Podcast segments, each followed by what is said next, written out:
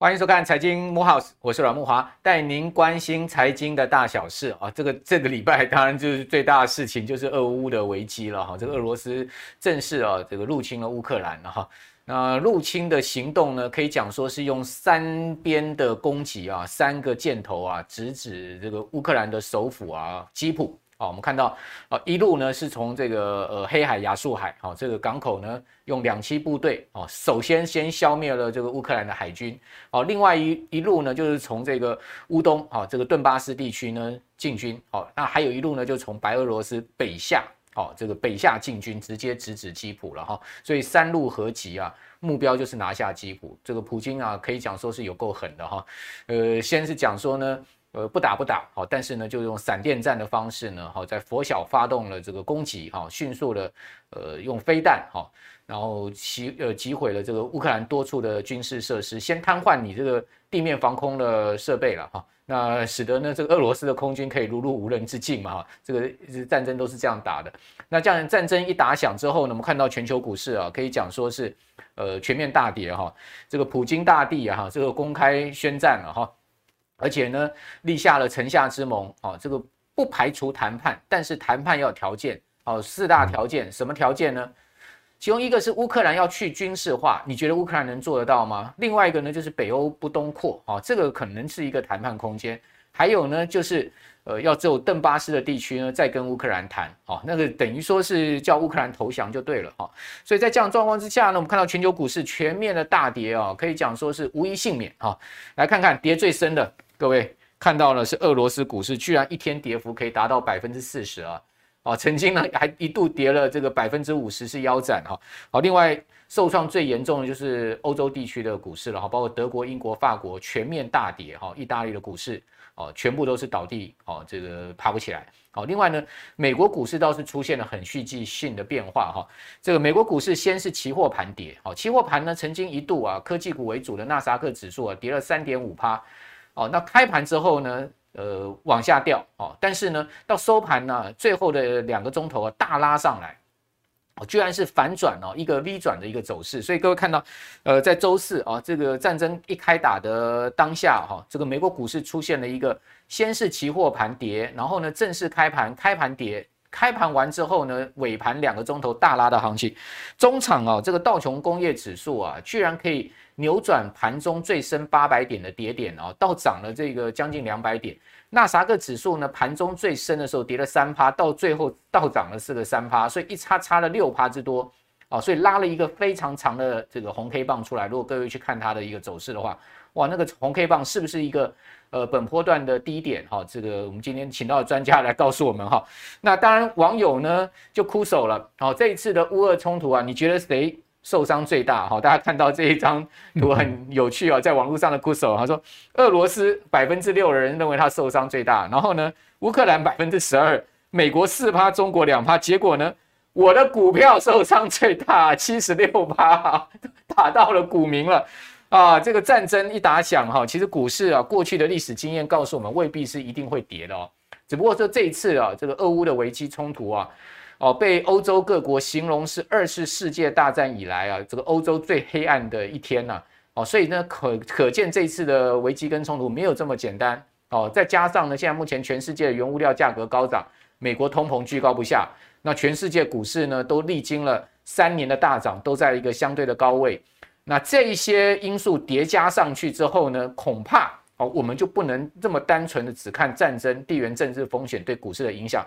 所以今天这么难的问题啊，这么 tough 的问题啊，我们就要请到这个股市里面有多年经验的纯股教授啊，谢世英谢老师来到我们的节目上。谢老师，人家可是特别从高雄上来台北啊，参加我们的节目录影了。光是这一点，我们就很感恩了哈。谢老师你好。哎，主持人好，各位观众大家好。好，那这个谢老师也在股市里面非常多年了哈，这个呃股灾看过很多次哈，所以这次搞不好还不是算是这个最严重的一次股灾了哈。那我们先来看一下战争对于我们手上呃持股或者说股市的影响有什么潜力可循呢？其实是有的哈。我这边就举了三次战争啊，我们给大家看一下，大家应该还记得吧？美国有一对父子都过当过总统，就是老布希跟小布希啊，都叫布希啊。啊，这一对父子呢有一个共同特点哦，他们都是在总统任内呢对伊拉克发动了战争。好，那我们来看一下，好，第一次的这个海湾战争啊，就是说。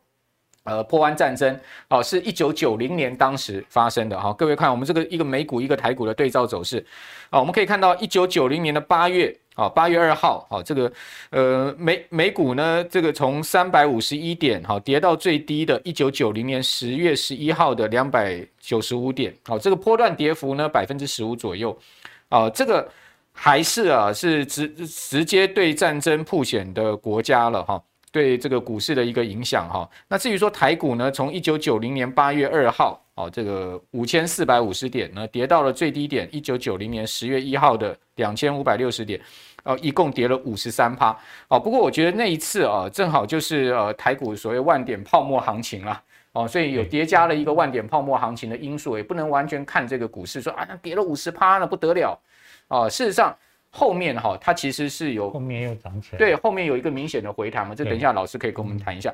另外，二零零一年同样的九月十一号，大家看到这个 S M P 五百指数啊，哦，一样遇到的就是这个阿富汗战争啊。那时候其实这个阿富汗战争并不是美国发动的哈，那个是呃这个俄罗斯啊，这个应该讲当时叫苏联好所发动的阿富汗战争，台股也受到影响哦，从九月。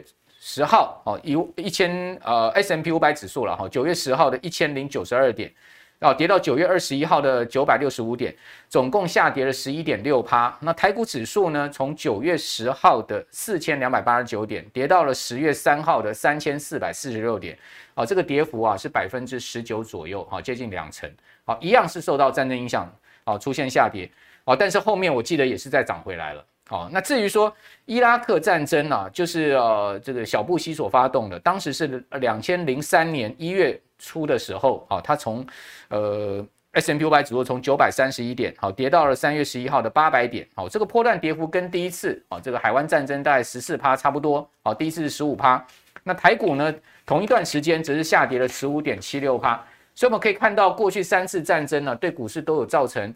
呃，这个战争开打前呢，以及战争爆发当时的一个下挫，大概都一成多哦。那后面呢，我记得全部都涨回来。好，所以说这一次是不是如法炮制呢？这边就要请教谢老师。呃，您觉得我们先开始来谈一下这个战争对股市的影响，您的看法如何？短期就一定会有影响，是。但是我觉得这一次战争到底影响有多大，可能要稍微看一下状况。嗯，因为刚刚主持人提到的前面那两次。包括老布希、小布希发生的，或阿富汗战争，美军都有参入，而且美军几乎是主角。但是这一次这个战争呢，我觉得如果说说起来有点不太好意思，就是说好像它像一个局部性战争，只有乌克兰跟俄罗斯之间的事情，旁边的人只是在旁边好像叫活一下，其他人都是哦，我我给你一起支持，我制裁，哎，制裁两家银行或制裁什么，那个是长远可能经济有影响，但是。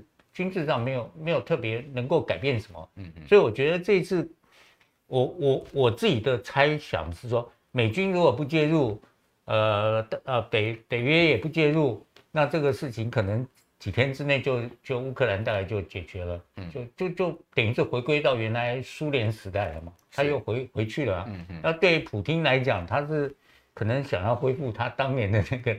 呃，苏维埃的那个邻邦那时候的那个荣景嘛，对对对，所以所以那个感觉上，这一次好像是别人家的内务的事情，嗯嗯，呃，旁边你看北欧这其他国家，而且有很多能源被控制在俄罗斯手上，这中间来回很很难说。不过我觉得这一次影响应该不会像之前波湾大战那样子。嗯，那么影响那么深远，嗯，但是不管怎样，我们时间拉长一点看，你任何被影响的都回得来，嗯，那会影响的就是我觉得是比较跑短的或波段的这些股民会比较紧张，因为他们的持有时间都不长，那不长的话，你在这个震荡周期就一定会被震荡到，嗯，那像我我这种。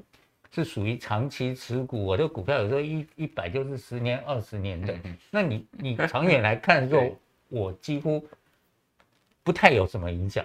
但是呢，还是要从这个战争去分析说，哎，这这个战争打下去以后，会对哪些公司产生影响，而且有的公司搞不好是正面的，有利有弊，有些公司是负面的。嗯嗯，那我们当然是尽量要避开那些负面的。嗯，其他正面的可能要影响。就像昨天看新闻有讲说，好像宏基跟华硕在俄罗斯的笔电市场很好，嗯，占占很大。但如果要抵制又不得不抵制的话，那对他们的营收会有影响。OK，但是营收影响，那我们还要继续看它的数据。嗯，它营收到底占比多少？嗯，如果占比不多的话。那应该还可以，嗯，就是说，像因为我自己有宏基股票嘛，对，所以我就会考虑，嗯，再看看是不是继续持有，但目前是没有没有考虑要卖出就是了。OK，好。不过你持有宏基一定有你持有的这个目的跟当初呃会去存股它的一个原则嘛，对不对？对对，因为宏基我一直觉得是认同是，因为当年我们是从那个小教授开始啊，因为我 我我的年纪是略长啊。小教授我知道，很多我们的观众朋友可能不知道。对对，我要年纪要长，我我是民国七十年去美国读书的时候，那应该是时候才开始。小教授应该是八位元的那个。对对对啊，那那时候我我是等于是用那个，其实我回国的年呃，算蔡总统他是说比我早一年啊，我一九八五年，他一九八四年回国的。对，那那时候才开支起来嘛，所以开支起来，但红利本来曾经很好，掉过一次。对。那后来被蓝旗弄得又掉一次，那我就觉得我我有时候买股票是有点怎么讲呢？是有点好像说，哎，这么好公司，我为什么那么落荒走？我要支持，因为施正荣都出来说，我要让宏基再站起来一次，所以我就是十几块钱就去 买宏基了，然后一直留到现在。OK，当当然我后面还是会陆续每年看宏基的业绩有没有说。一蹶不振，还是慢慢有起色。OK，当然我这样现在耐耐耐也耐到了快三十块钱了。嗯嗯对，那我还是要持续观察了.就是哪些公司会被影响，哪些公司不影响，而不是说一竿子打翻一船人，就是要逃大家一起逃，对，要跑一起跑。对，那那样子的话，我是觉得。对很多人会受伤，真的会受伤。就看你这个在股市里的心态是什么，以及你的这个操作习惯是什么。很多人当然就是对战争就特别敏感，而且紧张，好，可能就觉得说，啊，自己的股票。跌一天都受不了了，更何况是跌一个波段，对不对？所以就可能会赶快撤出了。哦，那当然，我想这个谢老师持有宏基一定有这个持有宏基的理由，以及呃如何考量宏基的股息值率，因为我们存股嘛，其实股息值率很重要。这等一下来请教谢老师一些存股名单好了，可能我们等一下再来讨论一下宏基。那刚刚谢老师讲说哪一些股票呢，在战争打响的时候是有利的？事实上，大家去发现，哎，其实在这一次战争打响啊，有一些。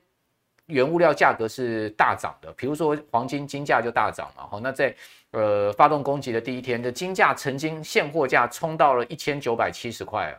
好，当然后面拉了一个非常长的上影线下来，好，这个回到了大概一千九附近哈。好，但是呢，基本上金价是冲高，油价大涨哈，居居然可以从这个每桶，我看到这个布伦特汽油每桶九十五块美金涨到一百零八啊，盘中最高涨到一百一百零八，那不得了的一个涨幅哈。超过 ten percent 的一个涨幅，但是中场它也是回下来，留了一个非常长的上影线。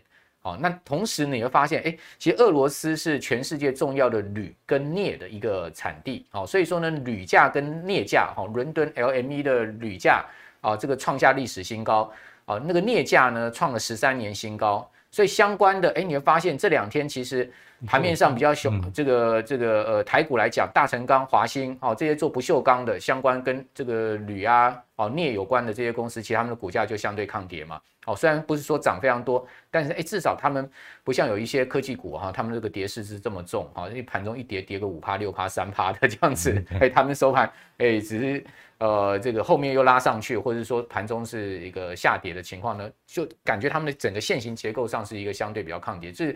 就回到刚刚谢老师所讲的，就是说，其实你也不能一刀切下去两面光了哈。所以一件事情它绝对是有这个有利有弊，有有弊对，有正面反面。好，所以呃，老师你在这次的这个股股市的受到战争影响上面呢，你的应变之道基本上就是不太变嘛，对不对？呃，对，因为我比较长的看法是不太变，嗯，因因为我比较。呃，顽固一点啊，坚守我当初的那个买卖原则嘛。对，当然公司如果营运没有变坏的，没有那卖出的理由的时候，我就不会去卖它嘛。那甚至于呢，像这一次，等于算是一个小股灾的话，那我还去看一下有没有什么哎，股价好像好像有点合理的，或者跌低了的。本来因为被炒高了嘛，本来股市最近这个融景是因为过去热钱一直是撒嘛，那很多人所以变成说水涨船高，不管你好公司坏公司跟着都一起起来嘛。但是跌的时候也是不管好公司坏公司一起跌下去嘛。对，那我们就在中间。我我的原则是，人家是说他天上掉的刀子不要去接，那我就在找天上有没有掉礼物下来，我们来去接一接。所以这个原则是不会改变的。好，那我现在没有卖出理由，所以我的股票都没有去动它。好，但是有逢低减一些股票。呃，有有有减减一些，但还有在减，就是希望。Okay. 但我因为我减的也是很谨慎，我都一张一张的减，陆陆续减就对。对对对，也不因为不知道。未来会发生什么？只是猜想说可以，但是有的东西是，哎，它已经到合理价了嘛，那我就先买一张，如果再跌低，我就再买一张而已啊。OK，对，买到弹尽援绝，我就不等，就不管它啦。就是我的原则，每一年 每一年都是这样，就配息了，盖牌了。对对对对对，好，但是买的公司一定是要好公司，有股息的，对不对？对，好，这个等一下。最后，我们再请老师告诉我们他的这个呃持股名单哈，跟最近减了什么股票，这个很重要，我也很想知道老师最近去减了什么股票。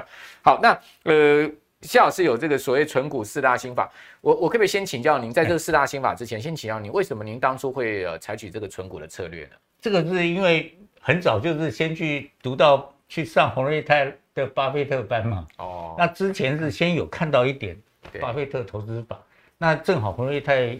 出那本书嘛，我就赶快马上当场就报名参加。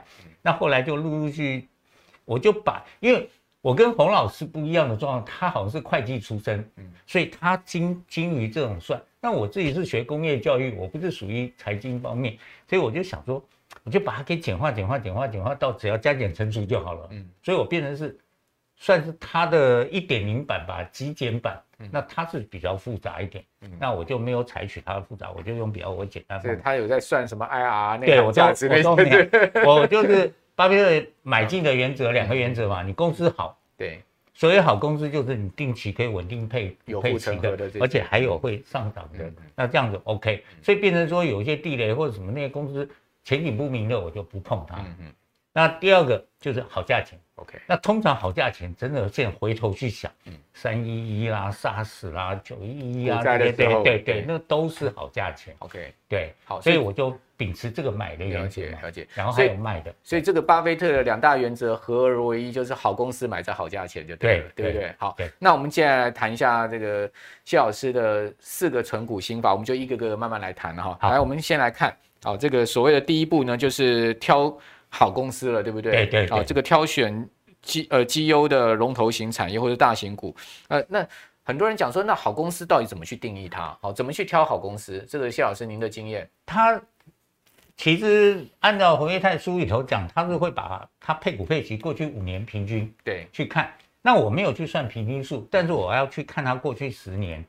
你不要有的公司今年配，明年不配，后年又赔钱那种，我我们就不要了。那我就看到，譬如说，我举个例子好了。二零零九年，我买了一家大统一，大统一那时候跌到二十三块，做沙拉油的。对，统一它配两块四。嗯嗯。那时候我一看，哎呦，还是我同事跟我讲的。那我说这是十趴嘛？对啊。那没有不好啊，但那时候正好也是股灾。嗯嗯。那股灾我就说先买一张。嗯。我跟大家观众强调，我真的就买一张。二十四块，二十三块的，先试水温。嗯、对啊，我想说再跌又再买，结果还真的就没再跌啦。所以我在上面那一张可能是三十块还是二十八块买，okay, 忘掉了，中间还还差一段时间。但是我那一张你看一直留到现在，哇，那赚好多倍了。我已经算过了，我股利已经领了五十几块了，因为十、嗯、十年了嘛。你是说一张股票领了五十？对，就那一张哦，我们就拿这张当例子。其实我现在已经存了。你说二十几块买到那个大同？三块买的。OK，所以股利这张股票已经领了五十几块了，那已经 double 回本。对，但是现在股价是一百五十几啊。对，大统益是确实是存股的，过去几年存股大统益的人。那那我我就是挑，哎，这个公司不错，很稳定。嗯嗯。那我就陆续一直观察它。结果它从两块四，两块四配到三块，三块三块变五块五块五块五块，到去年配六块，对，今年也公布配六块，所以这个公司对我来讲是很好的稳定的公司。那如果它价钱都掉的合理的话，你就会再买再加一点，OK，再加一点。所以陆陆续续我从一张已经加到现在十五张了，因为它贵了以后我就没再加了。好。对，那谢老师，我可以请教您，就是说，你当初会不会呃后悔说，为什么二十几块大统一我只买一张？如果那时候买个一百张多好，会不会有这样想法？后悔的事太多了，但是问题是你要倒过来想，如果万一你一次买了十几二十张，他给你跌到十块，也是，那不是也有很多人捶心肝吗？没错没错。所以所以这个有的是很多后悔的事就就这样过去了，但是我们其他地方。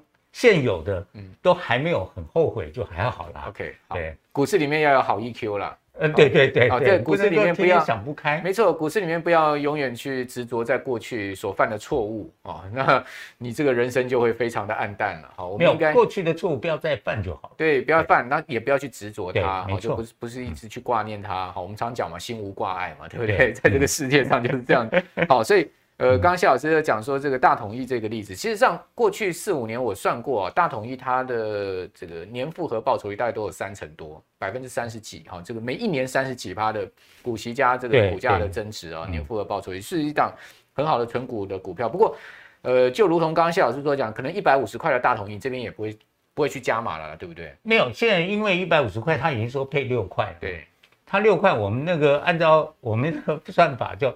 如果是五趴利息的话，就乘以二十，就一百二十块是大概五趴嘛。嗯，它现在一百五十块，其实它利息已经不到五趴了。嗯，所以这个算起来，目前来讲，它是不算比合理价还贵一点。嗯嗯嗯嗯，所以我们就把它留的，因为因为因为留的，我我的另外一个想法就，其实我大统一这么多张，我平均成本已经很低了。嗯，那我平均成本很低，我每一年可以领到六块钱，很好了。其实那个利息超过二十几趴。对。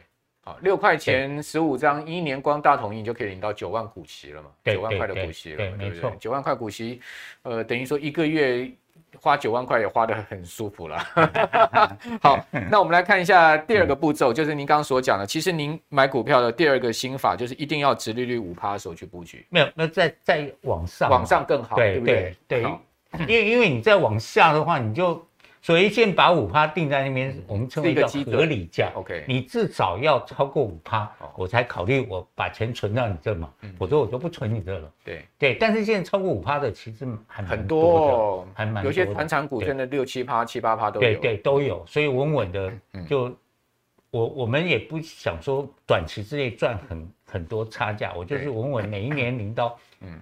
你到呃，我先评一下，应该是可能靠近十趴都有了，都可以找得到。OK，对，好，那我们来看一下第三个步骤，也很重要，就是股息再滚入投资法，对不对？对对对对，这个其实很多人呃会讲说，那我股息领来不就是要做生活用吗？好，或者是花费用吗？那再滚入我不是就很刻苦自己了吗？这个我我现在其实有跟很多年小朋友讲，尤其一开始。嗯你就是把你要用的生活费先摆到一边，嗯嗯嗯，然后你把多的钱去股市，对，那尤其头三年你赚的股利一定要让它在里头复利循环，然后如果你每个月还养成习惯，每个月都存一千块一千块过去，你这样等于双管齐下，其实呢复利会更快，OK，所以你的十万块变二十万块，double 起来很快，嗯嗯，那。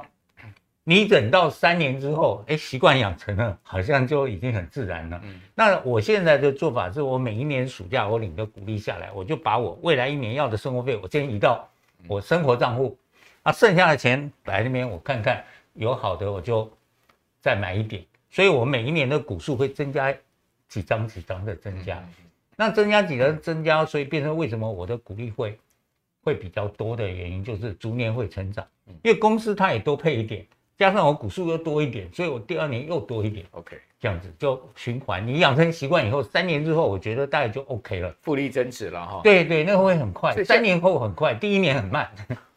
所以谢老师，你这个多年下来的古儿子、古孙子很多哎，越越积越多，对不对？我现在对啊，徒子徒孙很多。因为你看我出书的时候，那一年是写书是三月四月嘛，我领的是在前一年的，那一年我就是。呃，股利加上股票股利加起来差不多两百万嘛。OK，那个现在更不止了吧？三百了。哎，哦，去年 OK，去年到三百，那今年更不止了。今年可能还多一点。对，因为今年其实去年两百八十，OK，今年三百。哦，今年今年今年目前呐，估估三，目前已经到了，OK，但是还有好多没公布的，啊。对，如果它有稍微成长一点，我就过了。哦，那你不止了，还没公布的，如果加上去的话，你超过三，你光一个联电脑，那天一公布就多了快一倍，OK，因为原来一块六嘛，今年配三块嘛，对。对。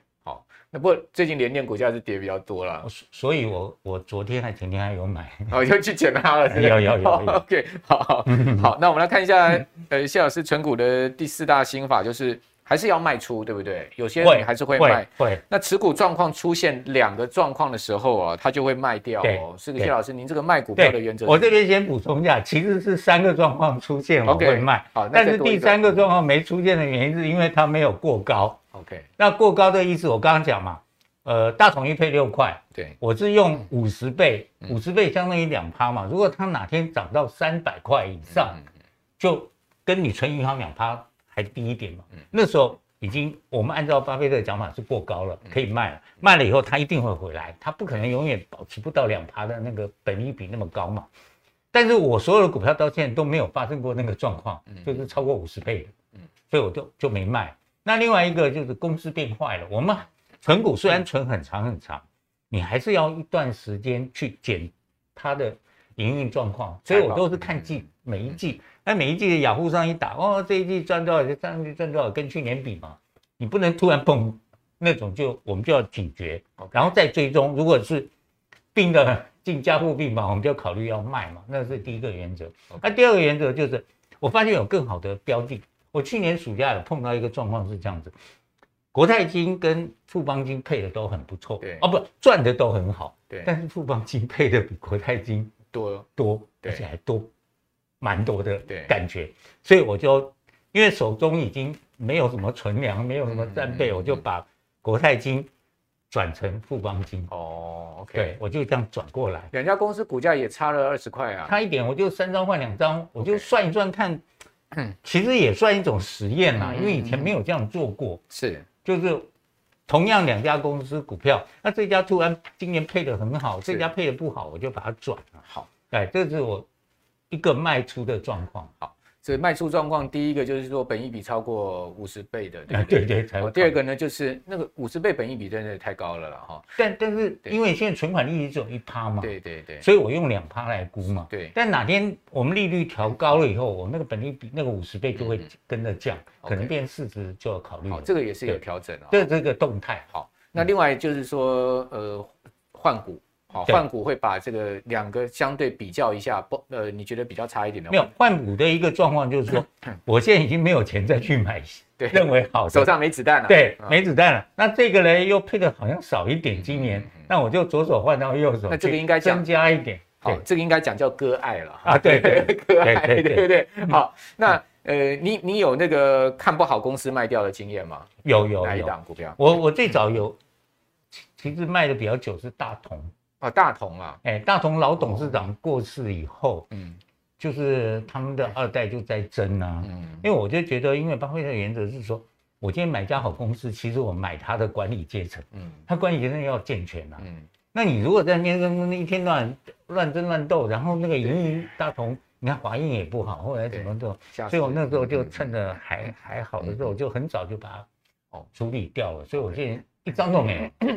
那有的公司是它营运变坏了，但是我我想留下查看，我会不加买或者减一点，但还留一部分在那边。那个是有的，像中钢我就就有这样子把它转到别人。哦，可是中钢去年以来就又好了，所以我就在观察它，如果再好，我可能在逢低碰到这种股灾。我就再把陆续再买回来。OK，对，好。中钢是你们高雄乡亲呢？对，那这个这个是 其实说起来，说起来也是一种，因为我自己的同学对中钢退休的哦，他自己都觉得中钢，他那时候讲了，那两年前，他觉得中钢有点那时候走下坡，嗯，对。那我就考虑，哎，这样子你这样讲，那我正好又有别的很好的标的，我就把它换换。但中钢。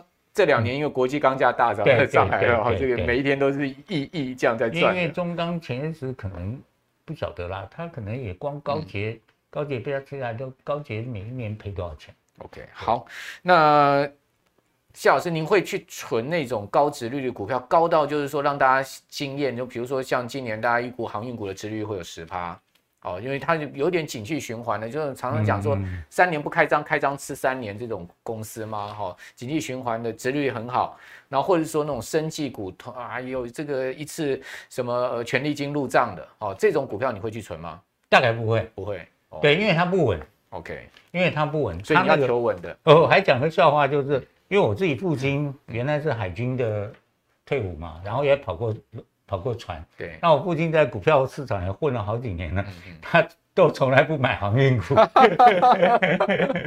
对，因为那个是有点真的。您您父亲也是在那个三大航运公司吗？呃，没有没有，我父亲以前是在那个外商的，外商西洋系统的。OK OK。对，但他们也跟跟那个中国航运有关系。OK OK。对，哦。黄英刚的，对对，中中国老老一辈，民国六七十年的时候。好，对，那我想最后大家应该很关心了，这个谢老师最近呃捡了什么股票？刚刚有讲一档联电，对不对？对对对。那最近有没有砍什么股票？以及呢，现在目前的持股主要的名单大概有哪一些？来跟我们听众 观众朋友讲一下，分享一下。我我最近还是比较会关心，就是说，嗯，因因为联电是已经公布，它今年要配三块嘛，对。对，配三块钱。那我我是讲我自己的状况，因为每个人投资投资各位观众，每个人状况不同，你还要参考一下。这个不是说我今天买什么你就跟着买，没错没错。因为我联电原来有九十张，哇，那都是十十几块、十二三四块买的，所以我成本很低。那我现在一看到联电今年配三块，然后我现在平均成本买起来不到十八块。那我就想说，我要不要把它存到一百张？那我就陆续开始，现在它跌破六十了，我就买一张。那又跌了，我就再买一张，然后陆陆续续这样子想办法买，因为它又配的蛮好，而且它今年预预计它要赚六块，是，所以它营运还是往上，是，所以它的价钱以六十块钱来讲，嗯，是蛮合理的。OK，那大家问为什么不买台积电？我说我台积电当初很便宜，是我没有买到。那时候不知道执着什么价钱，三十几块我没有买。那现在既然错过了就算了，因为现在六十几块哦，六百多块跟联电比起来，我是觉得两个差十倍，好像股利没有差到十倍，我就会选选联电这样子。对，那我最近看起来，呃，如果大家还有一个就，如果你实在有钱摆在银行都不知道该怎么办，我就觉得买个银行股也不错。嗯，对啊，像现在会会注意一下富邦金。那因为玉山金我已经存蛮多的，而且最近玉山金又涨得比较高了，所以我就没有再继续加了，让它自然成长。因为我玉山金每一年自然成长，因为它都配股嘛。对，它有配股，它配股自然成长的还蛮快的。嗯嗯，对，一年可以多到二十几张，那就蛮好的。好，对。不过它配股也是有个问题，就是会不会稀释它的股息？但是问题之后我就有追踪，对，它每一年配完股以后，它的。下一年赚的钱比前一年还多一点，它它获利还在成长中。OK，我认为说你你你股本膨胀，你只要获利保持持平就已经没有了，它还是微幅成长，所以它去年比前年还多赚一点，它每一年都成长。那我就觉得还算蛮健康的。OK，对，好，所以谢老师有讲到一个重点哦，就是说，呃，如果你存的股票它不断的配股的话，你要去追踪它的获利啊，EPS 到底有没有衰退哦，对不对？对对，这个要对这个很重要看。你今天一个学生，他的期中考、期末考、第一次月考，你要看他考试成绩。没错，这个还是存股，不是说买完你就完全什么事都不做，等着那个也不对的，还是要追踪。对，因为有的公司不见得是持盈保泰那么久嘛。那我还想一个，就是食品应该还不错。哪一家？呃，我我因为我统一蛮多的，但统一现在稍微呃愿意长的也可以考虑统一啊。但是另外最近。鸡蛋不是很涨吗？对，我觉得大成不错啊。OK，因为大成我我有几张，每一年我我就开玩笑讲，我我光大成我他配个股利，我吃鸡蛋就不要钱了。哦，对他一一张也几千块嘛，那你有个十几二十张就蛮蛮健康的，因为大成的价钱还 OK 了，五十块出头嘛。对对对，还是都可以。统一大概六六十七块附近。食品这些食品很抗通膨，嗯嗯嗯，我觉得，因为大家都要吃啊，没错。就而且他们也是 EPS 稳定的公司，对，很稳定，很稳定。好，其实刚刚谢老师在讲那个大统一，大统一其实它有个特点，就是它从来没没稀释它的股股这个配股了，它就是配息了。哦，所以它都配息，它股本也不大嘛，我就记得大统一股本大概十亿以下，对，它成交量比较小，有些人觉得说啊，那个成交量小又不太会动的股票不动，但是你虽然说它不动，但你把时间拉长了，嗯，十十几二十年看，哇，它那个我是二零零九年开始买的，到现在。对啊，它那个涨了倍数起来很恐怖哎、嗯。但有一档食品股啊，它股价就跌很多哦，从一百多块跌到五十块，就是嘉格。哦，嘉格为什么哈？嘉格为最近它不断的扩张它的股本，扩得很大。哦、我记得嘉格最早股本是二三十亿，扩到将近百亿。对，你股本同样扩大的时候，你获利没有？对啊，对，你要获利要两个同步就 OK。没错没错。所以我刚刚我们主持人刚刚提到那个玉山金就这样子，它已经扩了好几次了，嗯、但是呢。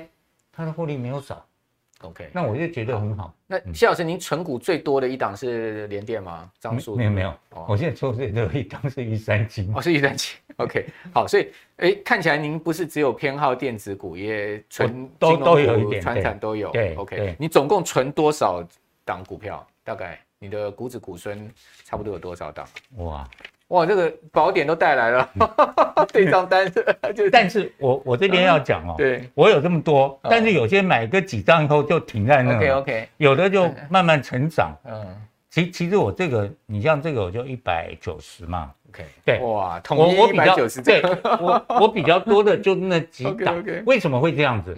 其实一开始你是好像雨露均沾，对，但是有的公司表现好，或它股价比较低，我就有钱我就多买，那买买买买，自然的它就成长。那玉山金也很奇怪，就是因为它有配股嘛，那那一年我就存存存，我发觉我说买到一百八十八张，我今年配完了就有两百，那我就正好把所有的钱就盘，就变成两百，那两百到第二年它又配了二十四张，就变两百。二十四，然后还再加我有钱再买一点点，然后就陆陆续续这样子，一下不小心到今年我已经三百八十几，三年时间。最后一个问题请教谢谢老师啊，你会不会去参加他们的股东会啊？没有，从来不去，从来不去。纪念品领不领？啊，纪念品有时候会领。OK，纪念品有时候委托那个，我不会为了领纪念品去买股票。OK，因为我觉得那个本末倒置。我今天买到好公司，那个股利我可以买多少纪念品？OK，而且纪念品不见得是我喜欢的。了解，对，那个给 game 拿哈，加对对，那个那个是附带的，那不是。本意嘛，好，对，今天很高兴访问到谢世英谢老师啊，这个谈了谢老师的存股宝典了哈，哇，这个很令人羡慕哎，这个统一有快两百张嘞哈，而且这个当然股灾对谢老师或者这个战争对谢老师的这个持股来讲就不用变动，为什么？你刚听他讲，他连电的成本才十几块嘛，对不对？所以怎么会想要变动呢？对对，好，这就是长期存股的一个好处啊，就长期存股其实呃。很重要的一个秘诀就是好公司买在好价位。那什么样的好公司才会好价位？当然就是股灾哦，那种黑天鹅出来的时候，股市大家恐慌要奔逃的时候，其实它就会出现好价位了哦。但最重要的是，观众朋友在好价位的时候，你有没有 money money 啦？没有 money money，你也没有办法买股票，对不对？好，所以今天我们学到很多哦，非常谢谢谢老师特别啊从高雄上来支持我们的节目，谢老师谢谢您，谢谢谢谢谢谢。好，那。